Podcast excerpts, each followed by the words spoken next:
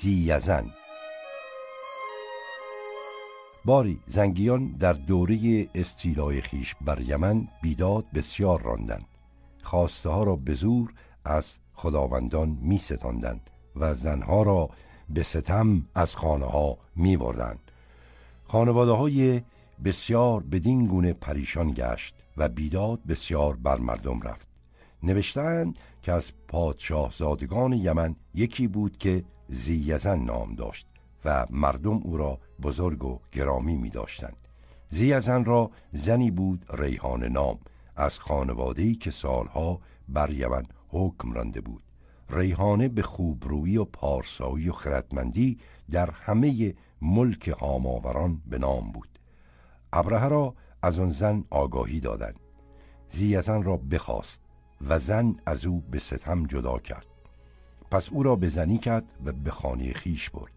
ریحانه را از زیزن کودکی دو ساله بود نام وی مدیکرب و لقب سیف. اون کودک را با خیشتن به خانه ابرهه برد. از ابرهه نیز دو پسر نام آنها یکسوم و مسروق آورد. ابرهه سیف را نیز چون پسران خیش می داشت و سیف گمان برده بود که مگر ابرهه پدر اوست. با برادران یکسوم و مسروق برآمد و بالا گرفت و همچنان از راز گذشته بیخبر بود. اما زیزن که زن و فرزند از دست داده بود از شرم و رسوایی در یمن نتوانست بماند. راه روم پیش گرفت و داوری نزد قیصر برد. از بیداد زنگیان بنالید و برای راندن آنها از او به مال و مرد مدد خواست و پذیرفت که اگر به یاری قیصر یمن را از دست زنگیان باز ستاند آنجا چون کاردار و دست نشانده روم باشد و باج و ساو به قیصر فرستد. قیصر که خود زنگیان را برانگیخته بود و یاری کرده بود سخن او ننوشید. از آن گذشته نمی توانست برای کسی که همدین او نیست کسانی را که آین ترسا دارند و همدین او هستند بیازارد. مگر این زنگیان خود چون کاردار و دست نشانده او بر یمن فرمان نمی راندن. بدین گونه قیصر در کار این شاهزاده ستم دیده و آواره ننگریست. زی زن نومید شد و به نومیدی از پیش قیصر بازگشت. از آنجا آهنگ ایران کرد تا داد به پیشگاه خسرو برد. نخست به حیره رفت. نعمان ابن منظر و به قولی امر ابن هند در آنجا از دست نوشیروان ملک بود. قصه خیش باز گفت و امیر حیره که نیاکانش خود از یمن بودند او را بنواخت و دلجویی کرد. چندی بعد با خیشتن او را به درگاه خسرو برد و قصه او باز گفت. خسرو نوشیروان او را بار داد. چون زیزن به درگاه خسرو درآمد از بیم و شکوه خیره شد. روی به در افتاد و نماز برد. نوشیروان فرمود تا او را از خاک برگیرند. او را برگرفتند. شاهنشاه بنواختش و گرم بپرستیدش. زیزن زبان بگشود و از بیدادها و ناروایی های زنگیان بنالید. گفت و شنود او را با انوشیروان در تاریخ ها آوردند. نوشتند که این زیزن چون نزد خسرو راه یافت به هر دو زانو درآمد و بر ملک سنا گفت و از عدل و داد و اندر جهان یاد کرد. پس گفت ای ملک من فلان ابن فلانم. ما مردمانی بودیم که ملک یمن اندر خاندان ما بود و حبش بیامدن و آن پادشاهی از ما ببردن و خواسته های ما بگرفتند و ما را ذلیل کردند. و بر رعیت ستم کردند بسیار و ما را بر آن خاری پنجاه سال شد که صبر همی کنیم و به در ما رعیت ما صبر همی کنند تا کار ما آنجا رسید که نیز صبر نماند و چیزها رسید به ما در خون و خواسته و حرمت کن مجلس ملک شرم دارم گفتند و به زبان گردانیدن و اگر ملک به حقیقت بدانستی که با ما چه رسیده است؟ عدل و فضل آمدی که ما را فریاد رسیدی و از دست این بی ادبان براهندی هرچند ما به در او نیامدمی و از وی در نخواستمی و امروز من به امید به در ملک آمدم به زنهار و از وی فریاد خواهم. و اگر ملک به بزرگی امید مرا راست کرد و مرا فریاد رسید به سپاهی که با من بفرستد تا من آن دشمن را از پادشاهی خود برانم و آن رعیت را از ایشان برهانم مملکت ملک با یمن پیوسته گردد و ملک او تا حد مغرب برسد و آن خلق را از بندگی بخرد و به عدل خیش آزاد کند و باز جای آورد و مرا و همه آل همیر را از جمله بندگان خیش کند. نوشیروان را سخن وی خوش آمد و بر او دلش بسوخت و آب در چشم آورد و زیزن پیر بود و ریشش سپید. انوشیروان گفت ای پیر نیک سخن گفتی و دل مرا سوزان کردی و چشم مرا پر آب کردی و دانم تو ستم رسیده ای و این از درد گفتی لیکن این زمین تو از پادشای من سخت دور است. و به میان بادیه حجاز است و از دیگر سوی دریاست و سپاه به بادیه فرستادن مرا اندرین تعمل باید کرد و با این پادشاهی من و خواسته من پیش توست اندر این جای. باش و دل از پادشاهی بردار. هرچه ما راست از ملک و نعمت با ما همباز باش و بفرمود او را فرود آرند. جای نیکو. و دو هزار درم دهندش. چون درم به دو دادن و از در ملک بیرون شد اون درم ها همی ریخت و مردمان همی چیدند تا به خانه رسید. هیچ درم نمانده بود و با نوشیروان از آن خبر برداشتند. دیگر روز چون مردم را بارداد او را نیز بارداد و گفت با عطایای ملوکان چنان نکنند که تو دی با درم ما کردی. بزاری گفت من آن را شکر خدای را کردم بدان که روی ملک مرا بنمود و آوازه او مرا بشنوانید و زبان او با من به سخن آورد و از آنجا که من آمده بودم خاک زر و سیم است و در آن زمین کم کوه است کن در آن کان زر نیست و یا کان سیم. انوشیروان او را گفت بازگرد و شکیبایی کن. تا اندر حاجت تو بنگرم. از این روایت برمی آید که انوشیروان زیزن را وعده یاری نداد. اگر چند او را بنواخت و گرامی داشت اما بعضی از تاریخ نویسان نوشتند که به او نوید یاری داد و نتوانست وفا کند. مسعودی آورده است که انوشیروان به دو وعده داد که در جنگ با سیاهان به یاری او برخیزد. اما به جنگ روم و کشورهای دیگر پرداخت و مشغول گشت.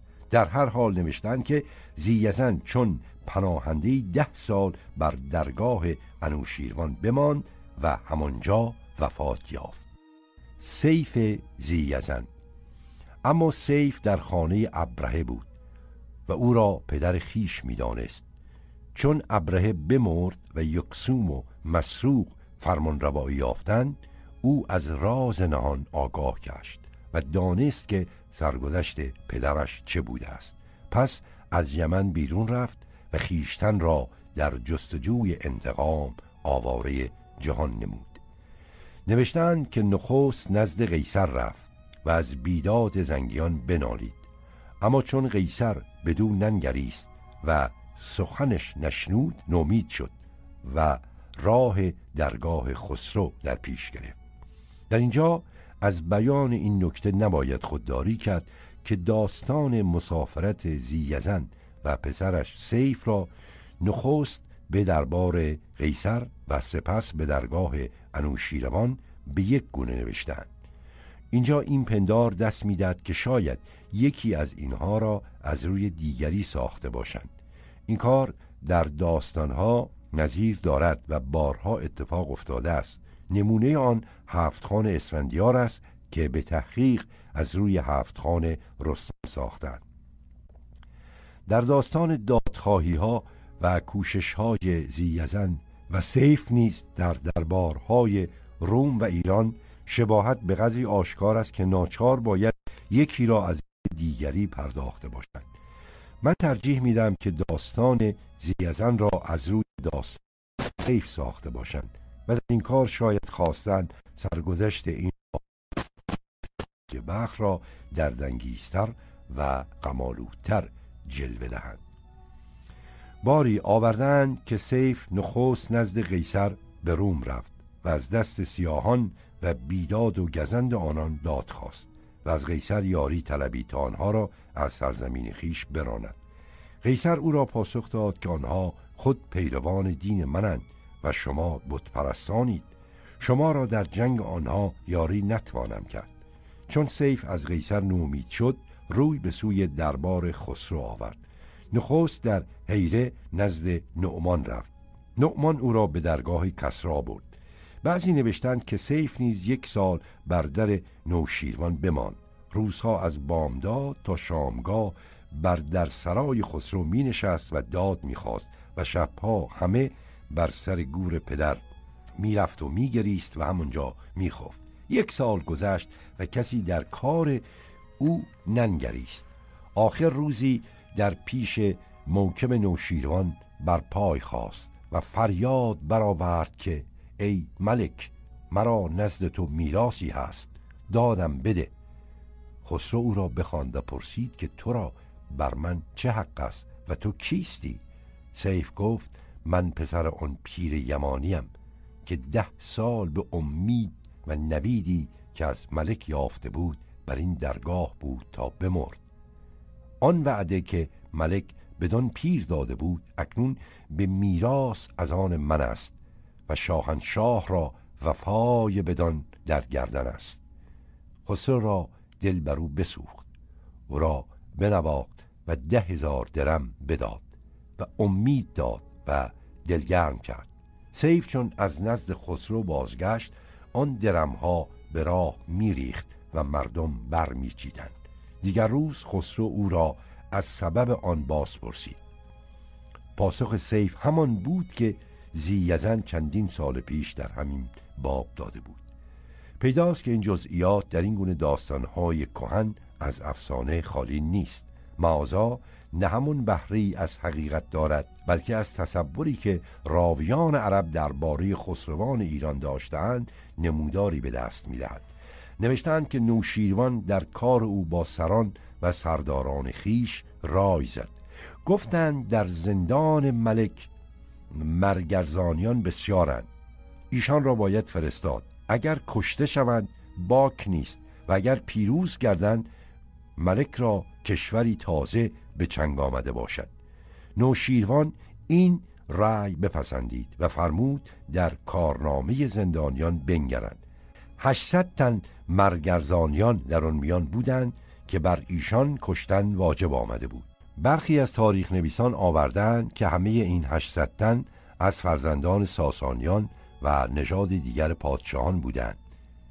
این دعوی شگفت و گذاف به نظر می آید شاید بازماندگان اینان که خود را آزاد نژادان یا ابنای احرار میخواندند این داستان را ساخته باشند تا نژاد و تبار خیش را به شاهان برسانند و از ننگ انتصاب به زندانیان و مرگرزانیان خیشتن را برکنار دارند.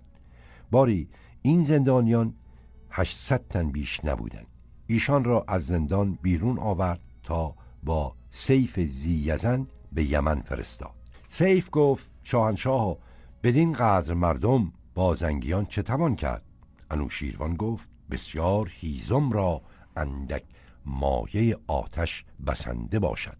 بفرمود تا هشت پار کشتی راست کردند و این مردم را با سلاح و ذخیره در نشان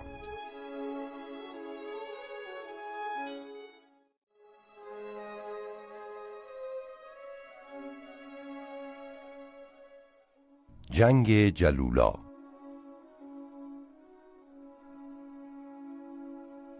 بعد از واقع مدائن حادثی جلولا پیش آمد که در آن نیز ایرانیان شکست سخت خوردند. در این باب نوشتند که وقتی ایرانیان از مدائن بگریختند چون به جلولا رسیدند در آنجا هر یکی از مردم آذربایجان و باب و اهل جبل و فارس برای آنکه به شهر و دیار خیش بروند راهی جدا داشتند. پیش از آن که جدا شوند و هر یک به راه خیش روند انجمن کردند و گفتند اگر اکنون بپراکنیم دیگر هرگز گرد نیاریم شد و این جایی است که راه هر یک از ما جدا شود. سبابان است که همینجا گرد آییم و بار دیگر با عرب پیکار کنیم. اگر فت ما را باشد آنها را رانده باشیم ورنه جهدی که بایست کرده ایم و عذری داریم. همه پذیرفتند و آنجا بماندند. مهران رازی را برخیشتن امیر کردند. و آنجا خندق بکندند و آماده جنگ شدند. نامه به یزگرد نوشتند و از او به مال و لشکر مدد خواستند. یزگرد مال و سپاه جهت آنها فرستاد. این عده که در جلولا بودند برای آنکه از گزند تازیان که هر لحظه ممکن بود از گرد راه برایند در امان بمانند بر گرد لشکرگاه خندقها کندند. و در این روزها اوضاع ایران سخت پریشان بود و هر کس را سرداران و مرزبانان وی استقلالی داشت. یزگد بیهوده تلاش می‌کرد تا آب رفته را به جوی بازارد و هر جا میگشت تا نیروی برای پیکار با دشمن فراهم دارد اما دیگر وقت گذشته بود و کار چندان رو به پریشانی و بیسامانی داشت که از هیچ جهدی فایده حاصل نمی آمد مدائن در دست اعراب بود و از دیگر شهرها با پریشانی و ناسازگاری که در کارهایشان نمودار بود چه کاری می توانست ساخته باشد؟ در این میان سعد ابن ابی وقاص در مدائن بود. شنید که ایرانیان در جلولا نیروهای پراکنده خود را گرد آوردند و آهنگ پیکار دارند و حتی از اصفهان و جلولا نیز پاره لشکر به یاری ایرانیان جلولا می‌رسد. سعد چون این خبر بشنید نامه‌ای به عمر نوشت و رای خواست. عمر فرمان داد که باید خود را آماده جنگ کرد. و به دشمن مجال حمله نداد. سعد نیز ای را از سپاه عرب فرستاد تا در برابر لشکرگاه ایرانیان خیمه زنند و لشکرگاه سازند. سرانجام در جلولا جنگی سخت در گرفت. ایرانیان شکست خوردند و روی به هزیمت نهادند. بسیاری از آنها کشته شدند و بسیاری نیز با غنایم فراوان به چنگ دشمن افتادند. آنها که از چنگ دشمن گریختند به حلوان رفتند و یزگرد هنوز در حلوان بود. چون از این شکست آگاه شد بترسید و بار بنه برداشت و با حشم و خدم راه گریز پیش گرفت. در جلولا چهار هزار تن از سپاه عرب مستقر شدند و باقی سپاه دیگر بار به مدائن نزد سعد ابن ابی وقاص رفتند. سعد نیز از آنجا به کوفه رفت و کوفه را سعد به دستور عمر ساخته بود و خود از جانب خلیفه سه سال و اندی بر آن حکومت کرد. در جنگ جلولا غنیمت بسیار به چنگ افتاد. چندان غنیمت که پیش از آن نیافته بودند و زنان و دختران بسیار به اسارت گرفتند. چندان که عمر را از کسرت اسیران نگرانی در دل پدید آمد. دینوری می نویسد که عمر مکرر می گفت از فرزندان این زنان که در جلولا اسیر شده اند به خدا پناه می‌برم. کشتگان جلولا را برخی بالغ بر صد هزار نفر نوشتند شوشتر و شوش. وقتی هزیمتیان جلولا که از پیش عرب گریخته بودند به حلوان رسیدند یزجد چنان که گفته آمد از بیم پریشانی نتوانست بیشتر حلوان بماند. راه گریز پیش گرفت و با کسان و یاران خیش به استخر و به قولی به قوم و کاشان آهنگ کرد. از کسان و نزدیکانش که در این سفر همراه وی بودند یکی که هرمزان نام داشت و گفتند که خال شیرویه پسر خسرو بود در درگاه وی قربی و مکانتی تمام داشت.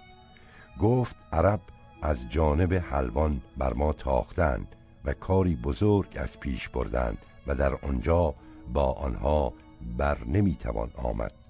اما جمعی از این قوم در حدود احواز و خوزستان هستند که سرداران دلیر و سلحشور ندارند و تاب حمله ما را نیارند.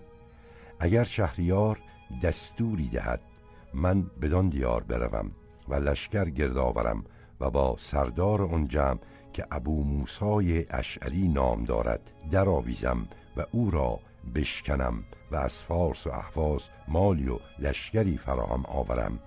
یزگرد این پیشنهاد را از هرمزان بپسندید و بپذیرفت و او را با گروهی بدان مهم نامزد کرد و با مال و سپاه بدان سوب گسیل داشت. آنگاه هرمزان برفت تا به شهر شوشتر رسید. آنجا فرود آمد و بفرمود تا حصار آن امارت کردند. پس ذخیره فراوان گرد کرد و مردم بسیار فراهم آورد. ابو موسی نیز چون از این آگاه شد نامه به عمر نوشت و از آنچه رفته بود آگاهی داد. عمر به امار ابن یاسر که به جای سعد او را ولایت کوفه و سواد داده بود نامه نوشت و فرمود که با نیمی از سپاه خیش به ابو موسا بپیوندد. چون سپاه عرب بر ابو موسا گرد گشت بر در شوشتر فرود آمد و هرمزان را در حصار گرفت. هرمزان بیرون آمد و جنگ در پیوست. کشتاری عظیم رفت و سپاه ایران بشکست و به اندرون شهر گریخت. ابو موسا دیگر بار شهر را در حصار گرفت. و این محاصره مدتی دراز کشید و نزدیک بود که لشکر عرب ستو شود و از کار باز ماند. اما خیانت یک ایرانی کار را به کام عرب کرد. نوشتن که در این میان یک روز مردی از بزرگان شوشتر نهانی از شهر بیرون آمد و نزد ابو موسا رفت و گفت اگر مرا به جان و مال و فرزند زنهار باشد در گرفتن شهر تو را یاری کنم. ابو موسا او را زنهار داد. این مرد که سینه یا سیه نام داشت گفت باید نخست یکی را از یاران خیش با من بفرستی تا او را به درون شهر برم و همه جاها را به دو بنمایانم. آنگاه تدبیر کار کنیم. ابو موسا یاران را گفت از شما کیست که از جان خیش بگذرد؟ و با این مرد برود تا مگر جان جمعی را برهاند و یا خود به بهشت رود. مردی از بنی شیبان نامش اشعرس ابن اوف برخاست و با سینه از راه پنهان به شهر درون رفت. سینه او را به خانه خیش برد و تلیاسانی در او بپوشانید و گفت اکنون باید که با من از خانه بیرون آیی و چنان فرا نمایی که گویی یکی از چاکران من باشی. مرد چنان کرد و سنه بدین حیله او را در همه شهر بگردانید. حتی یک بار بر در کاخ هرمزان گذشتند. آنجا هرمزان با تنی چند از سرهنگان وی ایستاده بودند و خادمان شمعی پیش روی آنها گرفته بودند. اشرس این همه بدید و سپس با سینه به خانه بازگشت. آنگاه دیگر بار از همان راه پنهانی از شهر بیرون شدند و نزد ابو موسا بازگشتند. اشرس آنچه دیده بود با ابو موسا بگفت. آنگاه گفت که اکنون دویست کس از مسلمانان را با من بفرست و خود بر دروازه ما را فرو پای تا ما از درون با نگهبانان درآویزیم و دروازه بگشاییم و لشکر عرب را به شهر درآوریم.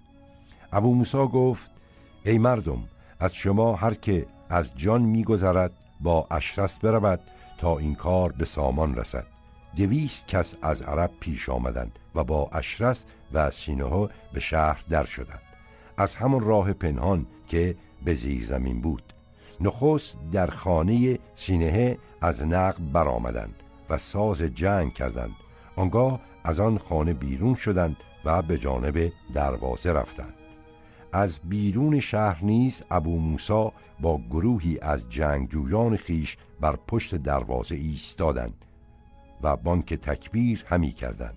این دویست کس که با اشرس و سینه بودند از درون شهر با نگهبانان درآویختند و آنها را بکشتند و دروازه بگشادند تا ابو موسا و عربان به شهر درآمدند و شمشیر در خرق نهادند.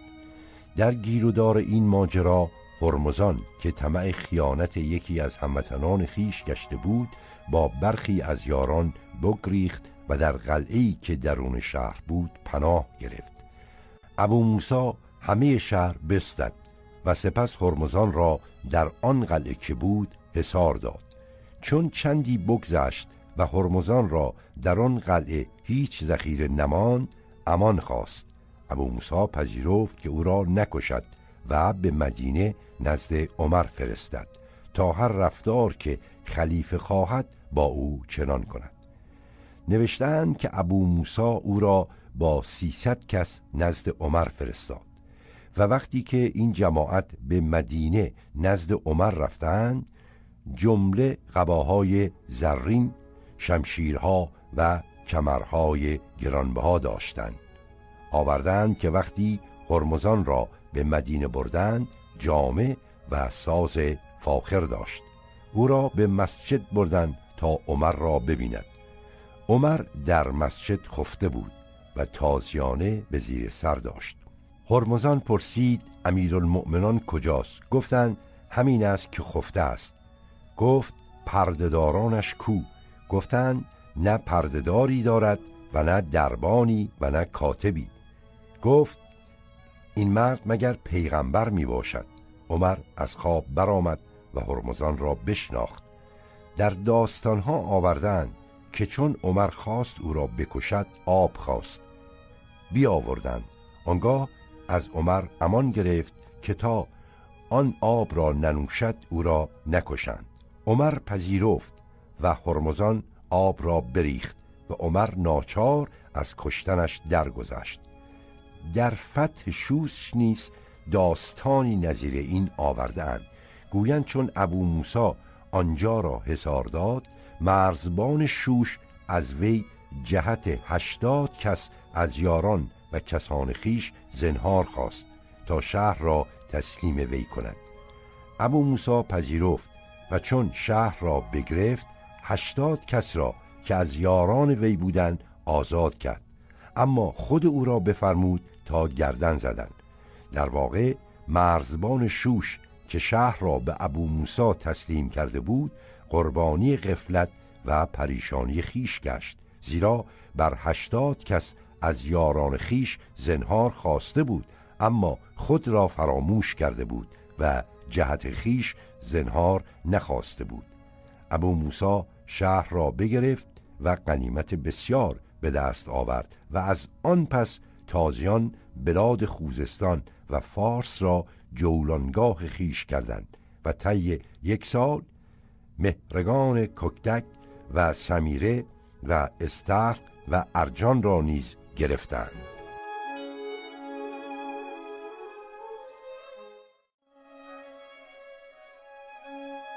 سرود در برق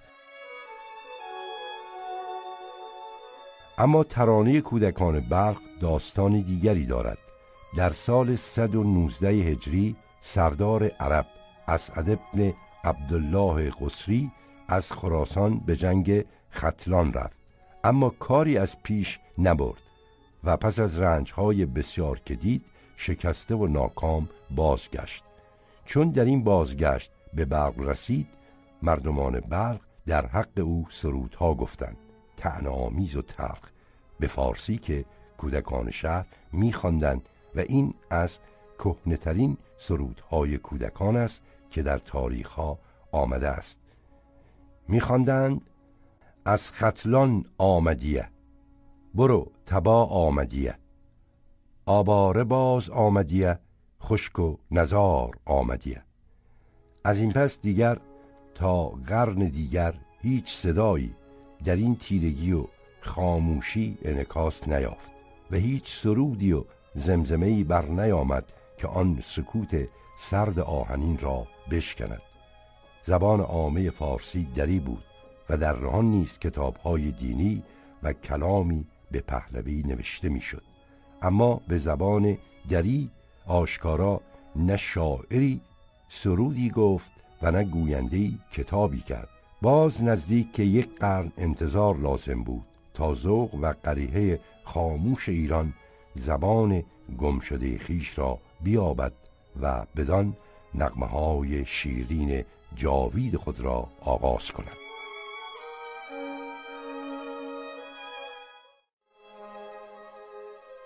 راوندیان شگفتر از همه این جنبش ها نحست راوندیان است که در ظاهر از علاقه منصور دم می‌زدند. اما در واقع مخصوصا بعد از واقعی ابو مسلم قصد هلاک منصور داشتند.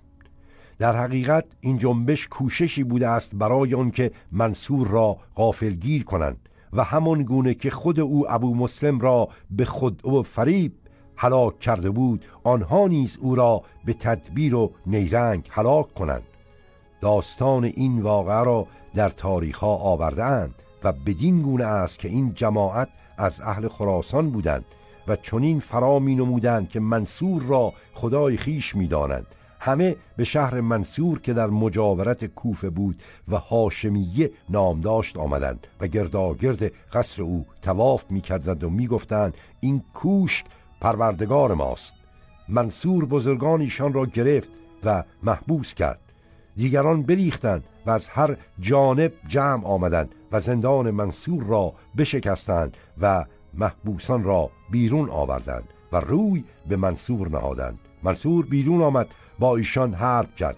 باری این راوندیان جماعتی بودند که هرچند مقالات اهل تناسخ داشتند و در ظاهر به خاندان عباس علاقه میورزیدند اما ابو مسلم را نیز سخت دوستدار بودند.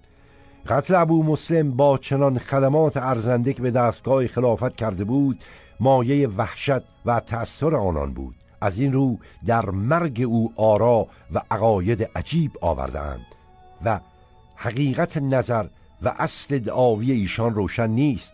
از قرائن بر می آید که در صدد سوست کردن بنیاد خلافت منصور برآمدند. و می‌خواستند انتقام ابو مسلم را از او بستانند.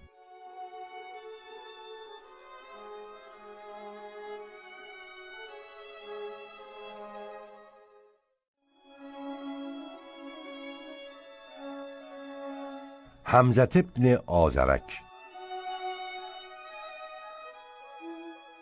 چندان که وقتی حمزت ابن آزرک بر ضد این ناربایی ها که می‌رفت برخاست و گفت مگذارید که این ظالمان بر زعفا جور کنند.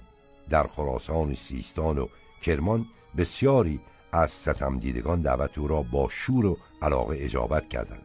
درباره این حمزه و جنگ های او آنچه در کتاب ها آمده است پریشان و شگفتانگیز و درهم است.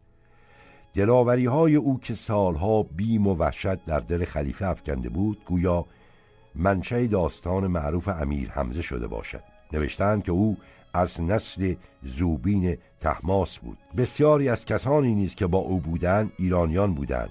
نکته جالب توجه آن است که در قیام این خوارج ایرانیانی که از دستگاه خلافت ناراضی بودند با عربان همداستان می شدند و هرگز ملاحظه بر هرگز ملاحظه برتری های نژادی در میان نبود. خاصه که بیشتر خوارج لازم نمی‌دانستند خلیفه مسلمانان از عرب و قریش باشد و همین امر موجب انتشار مبادی و تعالیم آنها در میان ایرانیان بود.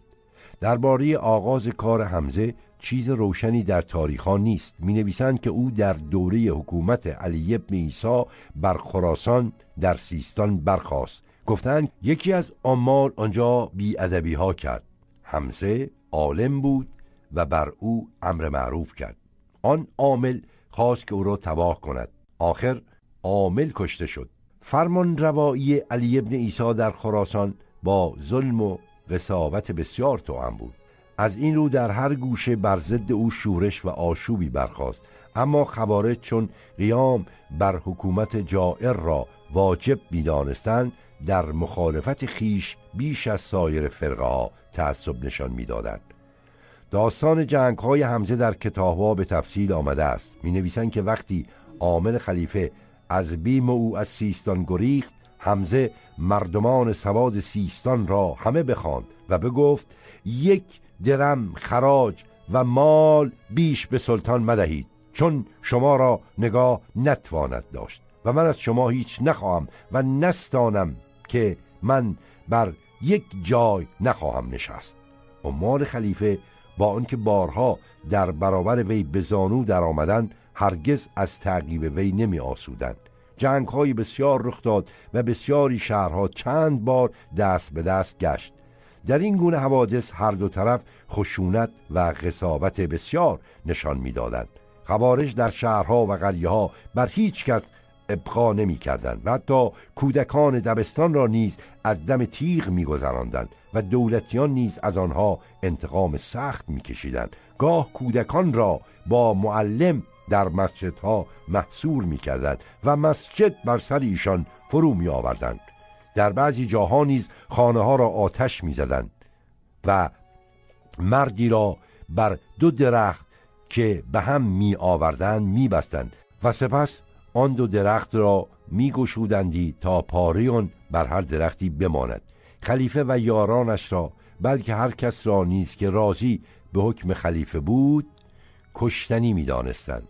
از این رو کسانی که از فرمان روایی جابرانه علی ابن ایسا و فرزندان او در خراسان ناراضی بودند به یاری حمزه برخواستند وقتی کار خوارج در خراسان بالا گرفت علی ابن ایسا در این کار فرو ماند. ناچار نامه به هارون نوشت و وی را آگاه کرد که مردی از خوارج سیستان برخواسته است و به خراسان و کرمان تاختنها همی کند و همه عمال این سناهیت را بکشت و دخل برخواست و یک دلم و یک حبه از خراسان سیستان و کرمان به دست نمی آید.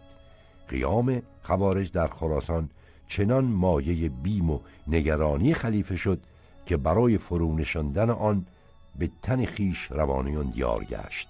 در ری علی ابن ایسا که مورد سخت واقع شده بود با تقدیم هدایا و توف او را راضی نمود و امارات خراسان را برای خود حفظ کرد. اما چندی بعد معذور شد در حالی که کار از کار گذشته بود. جور بیداد علی ابن ایسا خراسان را چنان براشفته بود که به آسانی آرام و سکون نمیپذیرفت. این موج طوفان خیز خشم و سرکشی که در خراسان و سیستان و کرمان می جوشید بغداد را به سختی تهدید می کرد و خلیفه خود مایه این همه نارضایتی هایی را که بیداد عاملان بود می‌دانست و نمی‌خواست چاره درستی بجوید.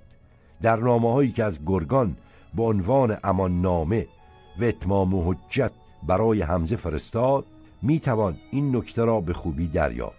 جوابی نیست که حمزه به وعد و وعیدهای خلیفه داد نشان می‌داد که خشم و نارضایی مردم از عمال خلیفه تا چه اندازه موجب این گونه ها و سرکشی ها بوده است و مخصوصا از آن به خوبی برمی آید که این خشم و نارضایی برای فرقه های نظیر خوارج تا چه اندازه نقطه اتکای مناسبی بوده است. در این نامه حمزه به خلیفه چنین می نویسد که آنچه از جنگ من با کارگزارانت به گوش تو رسیده است نه آن است که من در ملک با تو سر منازعه دارم. یا رقبتی به دنیا در دلم باشد. که بدین وسیله بخواهم بدان دسترس یابم. و در این کار برتری و نام و آوازه نیز نمی جویم حتی با آن که بدسیرتی عمال تو در رفتار با کسانی که تحت حکم ولایتشان هستند بر همه آشکار است. و آنچه از ریختن خونها و ربودن مالها و تبهکاریها و نارواییها پیش گرفتند معلوم همگان است. من به سرکشی بر آنها پیشی نجستم و گمان می کنم آنچه از حال خراسان و سیستان و فارس و کرمان به تو رسیده است مرا از سخن در این باب بینیاس می کند. در این زمان آتش خشم و نفرت چنان بالا گرفته بود که فرو نشاندن آن آسان به نظر نمی رسید. با مرگ خلیفه همچنان خراسان در چنگال آشوب و ناامنی رنج می برد و هر روز برای اظهار نارضایی خیش بهانه تازه‌ای می‌یافت. حتی رافع ابن لیس را که عرب بود چون بر ضد دربار خلیفه در سمرقند سر به شورش برآورد مردم یاری کردند و داستان قیام او در تاریخ معروف است. این خشم نومیدی که در دوره هارون بر اثر بیرحمی و عیاشی و تجمل پرستی او فزونی می گرفت سرانجام ایرانیان را به چار جویی تازه برانگیخت. گویی هنگامی که بغداد در ظلمت و سکوت شبهای عربستان مست رویاهای شیرین و غرورانگیز خیش بود در خراسان و سیستان و تبرستان و آذربایجان سپیده دمیده بود. در پشت باروهای سر به فلک کشیده دارالخلافه ماجراهای هزار یک شب رخ می‌داد. امیران و وزیران به دست بوس بوزینگان امیرالمؤمنین مفتخر می شدند توانگران و بزرگان به خدمت و طاعت بندگان خلیفه مباهات می کردند شاعران و مسخرگان و متملقان و دروغگویان بازارگرمی داشتند. طلاهایی که از اطراف و اکناف کشور به عنوان خراج و هدایا مثل سیل به بغداد می آمد مانند باران بر مطربان و شاعران و خنیاگران و دلغکان و ایاران شهر فرو ریخت.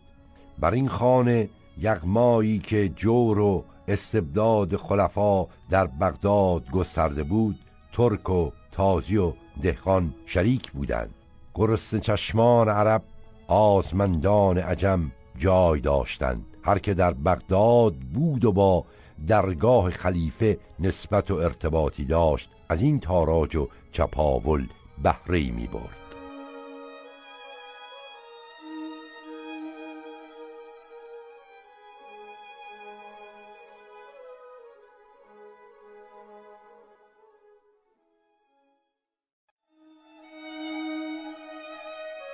درباره بابک و افشین. دوستی ها و دلنوازی هایی که افشین گاه و بیگاه در نهان به جای بابک می کرد دام فریبی برای خسم بود. بعدها پس از برانداختن وی وقتی افشین خود قربانی طمع و کینتوزی خلیفه و ترکانش گردید سعی کردند او را به همکاری بابک متهم کنند. گفتند که او در نهان با بابک و مازیار همدست و همداستان بوده است. اگر در این اتهام حقیقتی باشد شاید بتوان گفت که افشین این دو تن را به سرکشی و آشوب وامی داشته است تا با برانداختن آنها برای خود افتخار و عظمتی کسب کند و در هر حال افشین برای برانداختن بابک از قاطع ترین حربای خیش استفاده کرد. حربه دوستی و بدین گونه او را فدای جاه طلبی و طمع ورزی خیش کرد. کوشش بابک در برابر افشین نخست با امید و پیروزی مقرن بود. بابک در قلعه ها و حصارهای استوار طبیعی با دشمنان به جان میکوشید.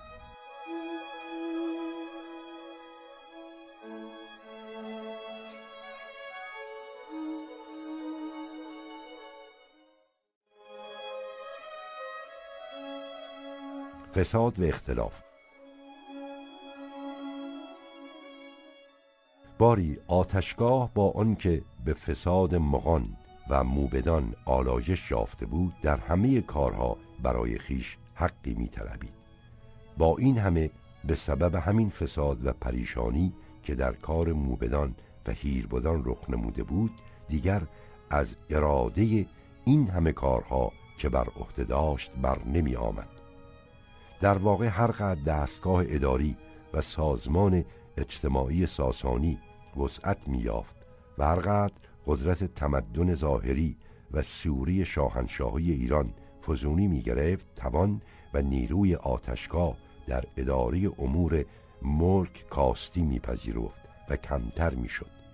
علل خصوص که بدعتهای دینی نیز هر روز قدرت موبدان را متزلزل می کرد و مردم را در درستی و پاکی آنها به تردید می انداخت. از قراین برمی آید که در دوری ساسانی در آین زرتشت خلاف و اختلاف بسیار بوده است از این همه خلاف و اختلاف زاده بدعتهای دینی بود که در این ادوار پدید می آمد و در آین رسمی کشور البته تأثیری داشت در قلمرو پهراور حکومت ساسانی آین زردشت با ادیان و مذاهب گوناگون روبرو بود. آین ایسوی و مذاهب کلدانیان و سابعان از جانب غرب با آن در جدال بود. در مشرق آین بودا و دین دشمنان آن را تهدید می کرد فلسفه یونان نیز خاصه از عهد نوشیروان بعضی اندیشه ها و خاطر را نگران خیش می داشت از این تصادم که بین ادیان و آرا روی می‌داد ناچار ادیان و مذاهب تازه رخ می نمود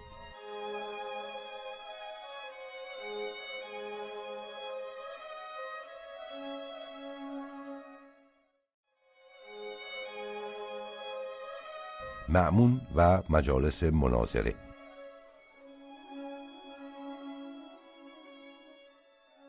با این همه رفتاری که معمون با سایر فرقه ها می کرد از این نرمتر و ملایمتر بود. در حقیقت روزگار معمون دوره تجدد بحث ها و جدل های دینی در بین اهل کتاب بود. مجالس مناظری که بیشتر در حضرت او تشکیل می شد پیروان ادیان خاصه موبدان را مجال داد که در اثبات عقاید خیشتن به گفتگو برخیزند و با علمای اسلام مناظره کنند. در این مناظره ها نبرد تازه‌ای بین موبدان مجوس با متکلمان مسلمان در گرفت. نبردی که در روشنی عقل و دانش بود و زور و شمشیر در آن مداخله‌ای نداشت. به سبب عنایتی که معمون به پژوهش و جستجو در عقاید و آرا داشت پیروان مذاهب و ادیان را یک چند آزادی داد تا به بحث و گفتگو پردازند. متکلمان و حکیمان نیست که با معارف یونانی و ایرانی و هندی آشنایی داشتند با اصحاب حدیث و رأی به بحث و جدل برخواستند و در آنچه به عقاید مربوط است سخنان تازه پدید آمد. در باب انسان که خود قدرتی و اختیاری دارد یا ندارد و در باب قرآن که مخلوق است یا نیست بحث و جدل در گرفت. درباره ادیان و مذاهب نیست که کدام با دانش و خرد سازگار هست و کدام سازگار نیست مباحثه پدید آمد. پیروان ادیان و صاحبان عقاید با یکدیگر به بحث و مناظره برخواستند این گونه مناظره ها را معمون دوست می داشت و در جستجوی حقیقت وسیله مؤثر می شمرد بدین سبب تیغی را که خلفا بر روی صاحب نظران کشیده بودند در غلاف کرد و پیروان ادیان را دستوری داد تا با علما و متکلمان اسلام به بحث و مناظره برخیزند. معمون معتقد بود که باید غلبه بر خصم به حجت باشد نه به قدرت. زیرا غلبه ای که به قدرت حاصل شود با زوال قدرت هم از میان می رود اما غلبه ای که به حجت حاصل شود هیچ چیز نمی‌تواند آن را از میان ببرد. به همین سبب بود که معمون به مناظره و مباحثه عنایتی خاص داشت و با متکلمان و محققان همواره نشست و برخاست می‌کرد نوشتند که روزهای سهشنبه دانشمندان و صاحب نظران از اهل مقالات و ادیان در بارگاه خلافت جمع می آمدند حجره خاص برای آنان می آراست تعام می خوردن و دست می شستن و مجمرها می سوختن. آنگاه به انجمن مباحثه می رفتن. معمون ایشان را نزد خود جای می‌داد و مناظره آغاز می شد. در مناظره با نهایت آزادی سخن می گفتند و شامگاهان دیگر بار تعام میخوردند و میپراکندند. در این مجالس پیروان و پیشوایان ادیان مختلف حاضر می آمدند از جمله کسانی مانند آذر فربخ پیشوای زرتشتیان یزدان بخت پیشوای معنویان حاضر میگشتند. در بعضی از این گونه مجلس ها که در خراسان تشکیل می‌شد نیز علی ابن موسی رضا شرکت داشت. در کتاب ها پاره ای از مناظراتی که در این مجالس واقع میگشت ضبط کردند. آنچه از اخبار کتاب ها برمیآید این است که این گونه مجالس بازار بحث و جدل در مسائل مربوط به علم کلام و عقاید را سخت گرم کرد و پیروان ادیان و مذاهب را واداشت که در تایید مذاهب خیش و رد شبهات منکران کتاب ها و رساله ها بنویسند. در آن هنگامه ای که بین ارباب عقاید و مذاهب در این دوره در گرفته بود ناچار مزدیستان و مجوسان نیز فرصت یافتند تا در مباحثات شرکت کنند.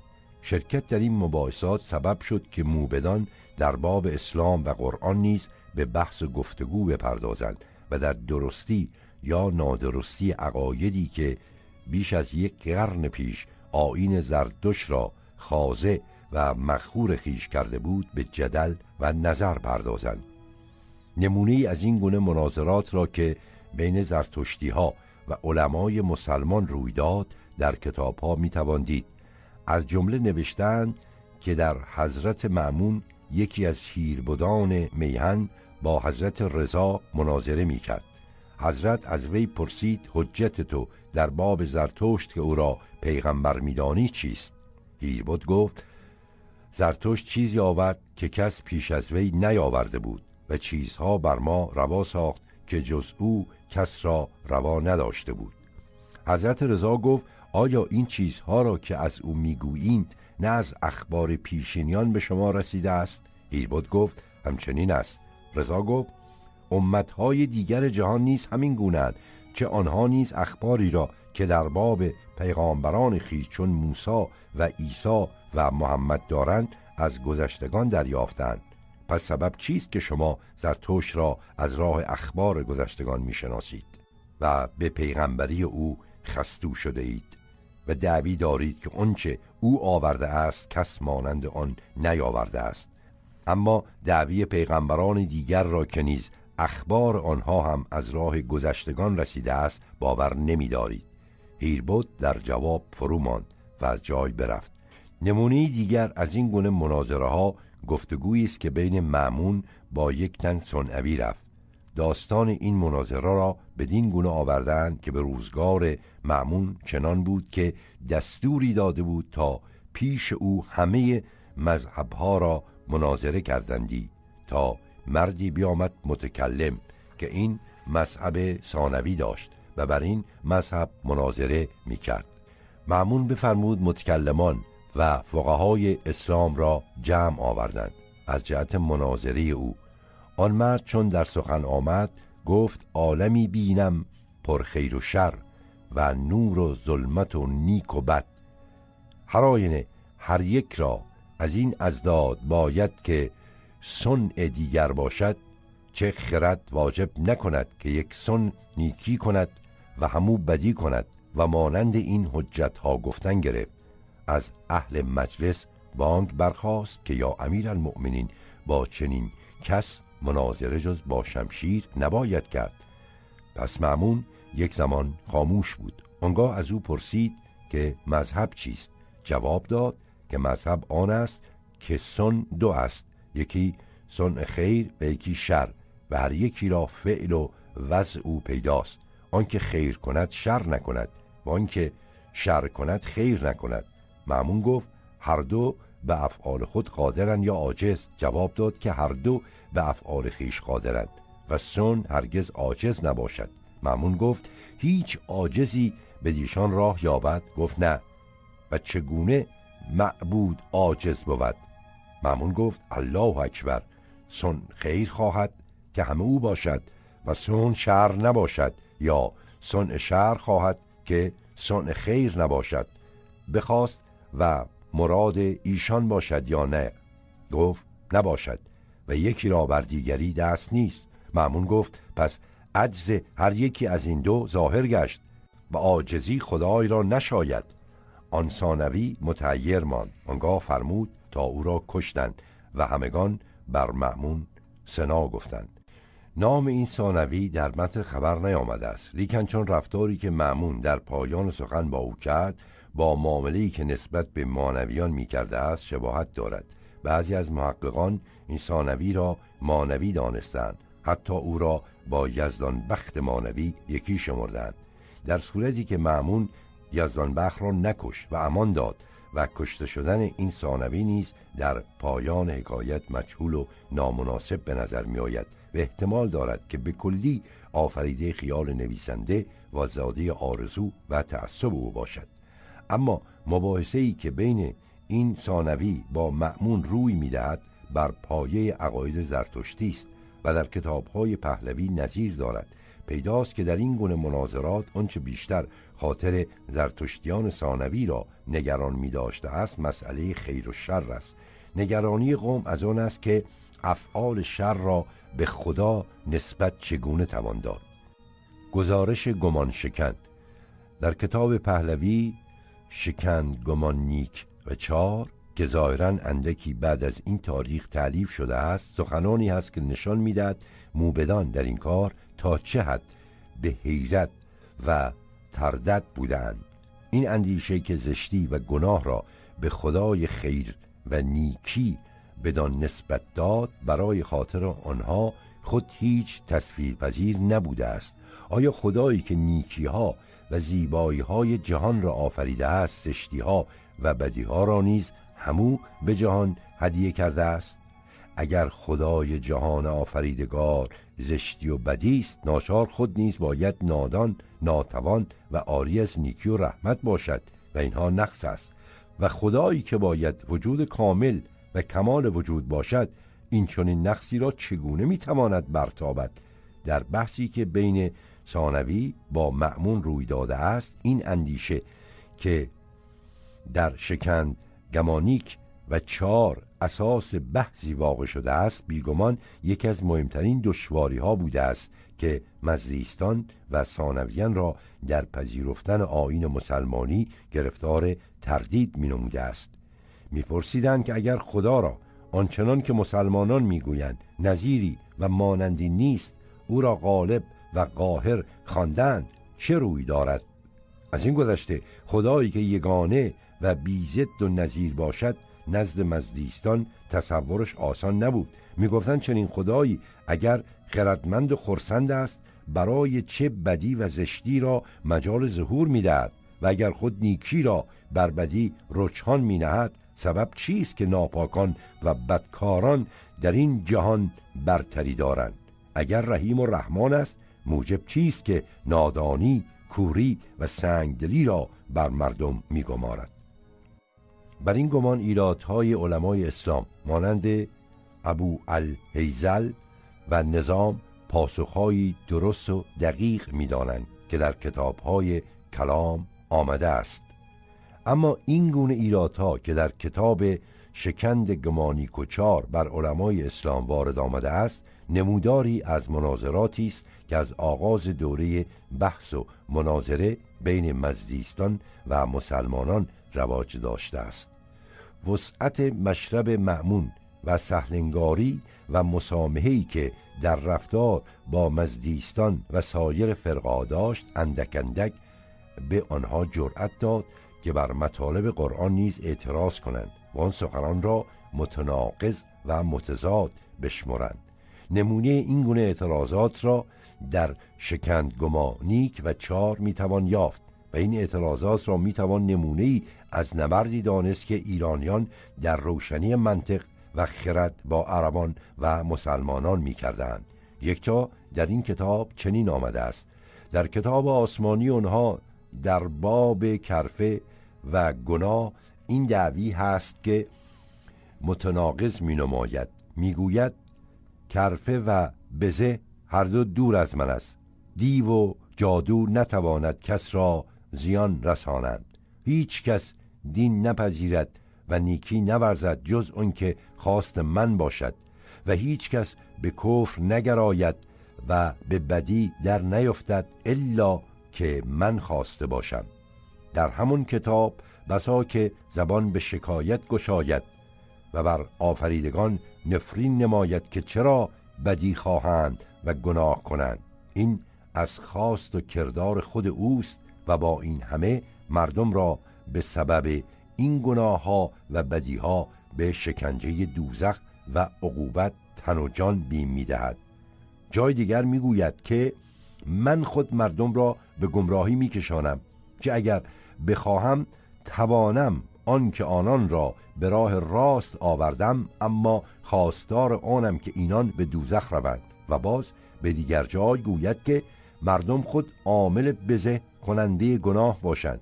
اینها نمونه است از آنچه مزدیستان در مبارزه با علمای اسلام و جهت اثبات برتری آین خیش می‌گفتند. لیکن زبان متکلمان اسلام نیز مانند شمشیر قاضیان آنها در رفع و رد این شبه ها و ایرادها توفیق و پیروزی یافت و تمام این گفتگوها را پایان داد.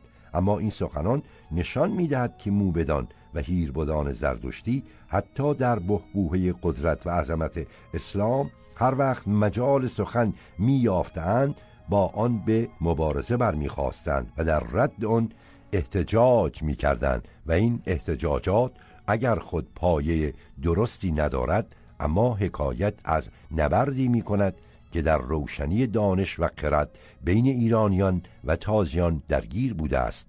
اما مناظری علمای زرتشتی فقط به بحث با متکلمان مسلمان منحصر نبوده است. با جهودان و ترسایان و مانویان و حتی با دهریان نیز گفتگوها داشتند. نمونه ای از این مناظره ها را در کتاب شکند گمانیک و چار می‌توان یافت. از اینها برمیآید که مجوس در دوره اسلام نیز از احتمام در نشر عقاید خیش غافل نبودند و در این کار نیز شوری و علاقه داشتند. گچتک ابالیش. از آن جمله مناظری که بین آذر فربخ موبد بزرگ زرتشتی با گچتک ابالیش زندیق که از مانویه یا دهریه بوده است حکایت از آزادی آنها در نشر عقاید خیش در عهد معمون می کند رساله کوچکی در این باب به زبان پهلوی باقی است که داستان این مناظره را دارد. در این رساله ابالیش که از آین زرتشت بازگشته است در حضرت معمون با ازر فربق موبد زرتشتی مناظره می کند و هفت ایراد بر سبیل سوال طرح می کند اما پاسخهایی که آذر فربق می‌دهد به قدری جالب و درخشان است که معمون و مجلسیانش برتری و پیروزی موبد را تصدیق می کنند و ابا لیش شرم زده و شکسته از حضرت معمون خارج می شود از بازماندگان فرقه های دینی دوران ساسانی پیروان مزدک منفورتر و وحشتناکتر از سایر فرقه ها به شمار آمدند با این همه آنها نیز از اواخر عهد معمون مجال خودنمایی یافتند و با مسلمانان به پیکار برخواستند این قوم با نام خرمی و خرمدینی در دوره معمون و معتصم قیام کردند و داستان آنها در سرگذشت بابک و مازیار آمده است. این طایفه کمتر از سایر فرقای مجوس مجال بحث و احتاج با مسلمانان را داشتند. و نوردی که برای پیروزی آین خیش می‌کردند یک سره در میدانهای جنگ بوده است. با این همه در کتابها که در علم کلام ملل و نحل نوشته شده است مبادی عقاید آنها مذکور است. اما چنین برمیآید که چون مسلمانان آنها را اهل کتاب نمی شمردند با آنها مجال بحث و گفتگو نمی‌دادند. از این رو نمی‌توان دانست که در تبلیغ عقاید خیش چه حجت هایی به کار می بردن و در روشنی دانش و خرد چگونه با علمای اسلام نبرد می توانستند کرد.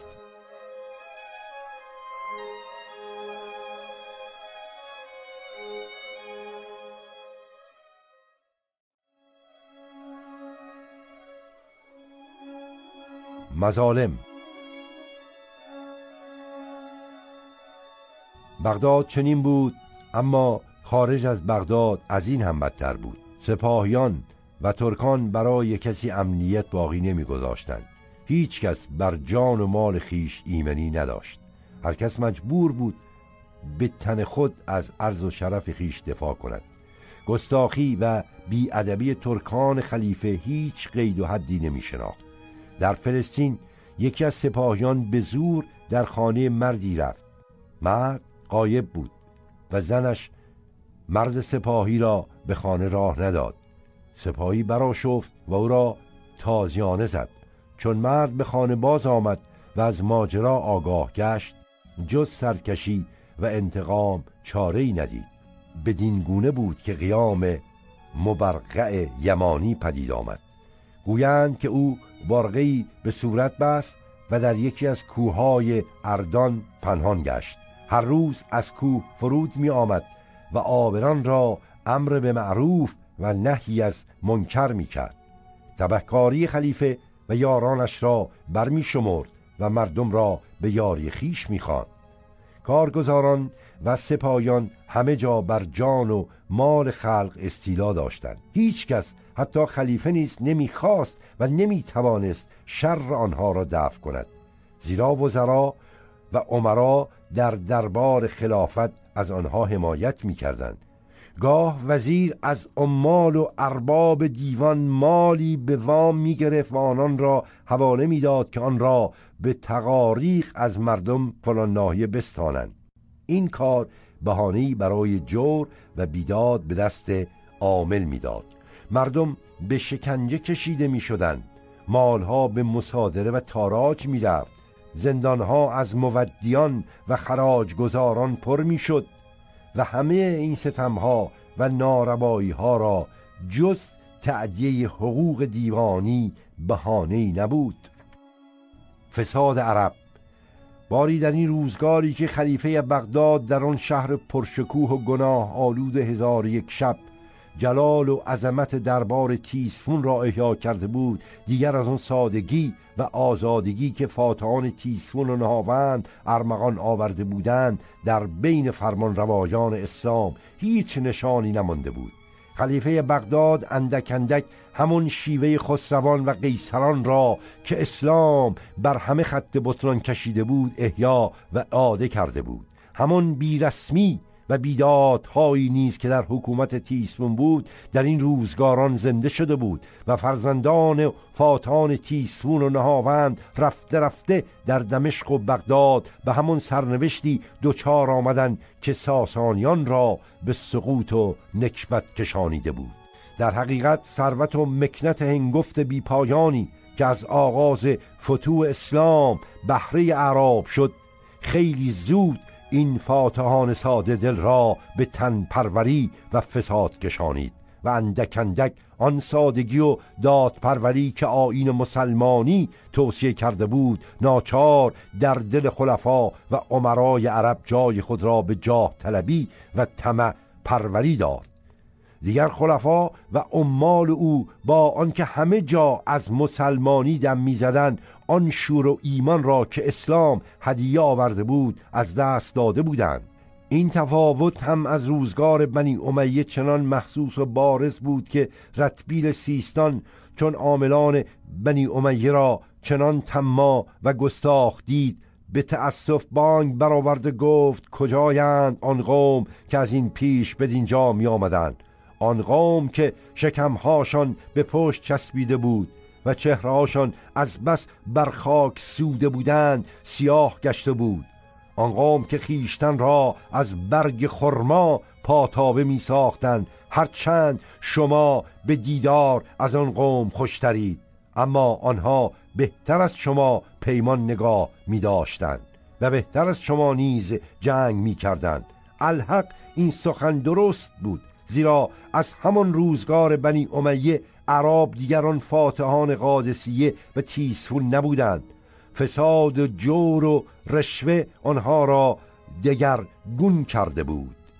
هر کس در این روزگاران به جایی برای حکومت و ولایت می‌رفت اول کاری که می‌کرد آن بود که والی و حاکم پیشین را با همه کسان و پروردگان و برکشیدگانش باز می داشت سپس کسانی را که به او فرو گرفته بود آزاد می‌کرد. آنگاه همه اموال والی سابق را با هرچه به کسان و یاران او تعلق داشت از آنها به انواع شکنجه باز می‌گرفت. چنان که وقتی خالد قصری والی عراق معزول گشت یوسف ابن عمر که به جای او نشست بفرمود تا او را باز دارند و با سیصد و پنجاه تن از کارگزارانش زندان اندازند. از این سبب بود که والیان و عاملان نیز که می‌دانستند چون این سرنوشتی همواره در انتظارشان هست در عمل خیش میکوشیدند. هرچه بیشتر ممکن باشد مردم را غارت کنند تا روزی که نوبت عزل و نکال آنان فرا رسد بتوانند هم خلیفه و مأموران او را راضی کنند و هم برای خود چیزی داشته باشند. می نویسند عمر ابن عبدالعزیز چون به خلافت نشست یزید ابن ملحب را که عامل خراسان بود بخواست و گفت نامه ای از تو دیدم که به سلیمان خلیفه نمشته بودی و در آن یاد کرده بودی که هزار هزار دینار نزد تو فراهم شده است این مالها کجاست؟ یزید نخست انکار کرد چون دید که انکار را سودی نیست گفت مرا بگذار تا بروم و این مالها بیاورم. پرسید از کجا این مالها خواهی آورد؟ گفت می‌روم و از نزد مردم جمع میآورم. عمر ابن عبدالعزیز گفت می‌خواهی یک بار دیگر نیز چندین مال از مردم بستانی و بفرمود تا دیگری را به جای او آن عمل بدهند. حقیقت آن است که در این میان فقط عامه مردم بودند که انواع بیدادها و بیرسمی ها را ناچار تحمل می کردند تا عامل و والی خلیفه را خرسند کنند و گویی چنان شده بود که به قول یک محقق این رعایای ضعیف ناچار بودند زمین را بکارند تا عربان درو کنند و حاصل آن بردارند. اما این مظالم و فجایع که در روزگار بنی امیه همواره موجب نگرانی و نارضایی مردم خاصه ایرانیان بود در روزگار عباسیان نیز دوام داشت. خلیفه بغداد در طمع ورزی و بیپروایی از خلیفه دمشق دست کمی نداشت. عمال او نیز مانند عمال خلیفه دمشق در جور و تطاول بیپروا بودند. در روزگار عباسیان اون تعصب عربی نیست که پشتیبان خلیفه اموی بود دیگر از میان رفته بود. از این رو وقتی نوبت ضعف و انحطاط خلفا رسید و ایرانیان و ترکان نیرو و چیرگی یافتند استعانت و استمادت از عرب نیز سود و امکان نداشت. در چنین احوالی بود که تسلط ترکان بر خلفای بغداد فرصتی پیش آورد تا خراسان به دست تاهریان و سفاریان استقلال بیابد و یافت. بعد از دویست سال هنوز دویست سال تمام از سقوط حکومت ساسانی نگذشته بود که از حکومت عرب جز نامی نماند سیستان خراسان و ماورا و نر که سالها دستخوش بیرحمی و بیدادی تازیان بود در این زمان آماده استقلال می‌شد. امارات و حکومت که مدتها مخصوص عرب بود دیگر همه جا حتی در بغداد بیشتر در دست ایرانیان بود. زبان ایرانی که پس از طوفان قادسیه دو قرن سکوت سنگین را تحمل کرده بود اکنون تلسم خموشی را می شکست و خود را در کام کسانی چون هنزله و بو حفظ و محمد وسیف برای سرودن جاودانی ترین نغمه های ادبیات جهان آماده می کرد در پایان دوره معتصم با آنکه بابک سردار آذربایجان به دار آویخته شده بود با آنکه مازیار امیرزاده تبرستان به قتل آمده بود باز ققنوس ایران از زیر خاکسترها سر برمی آورد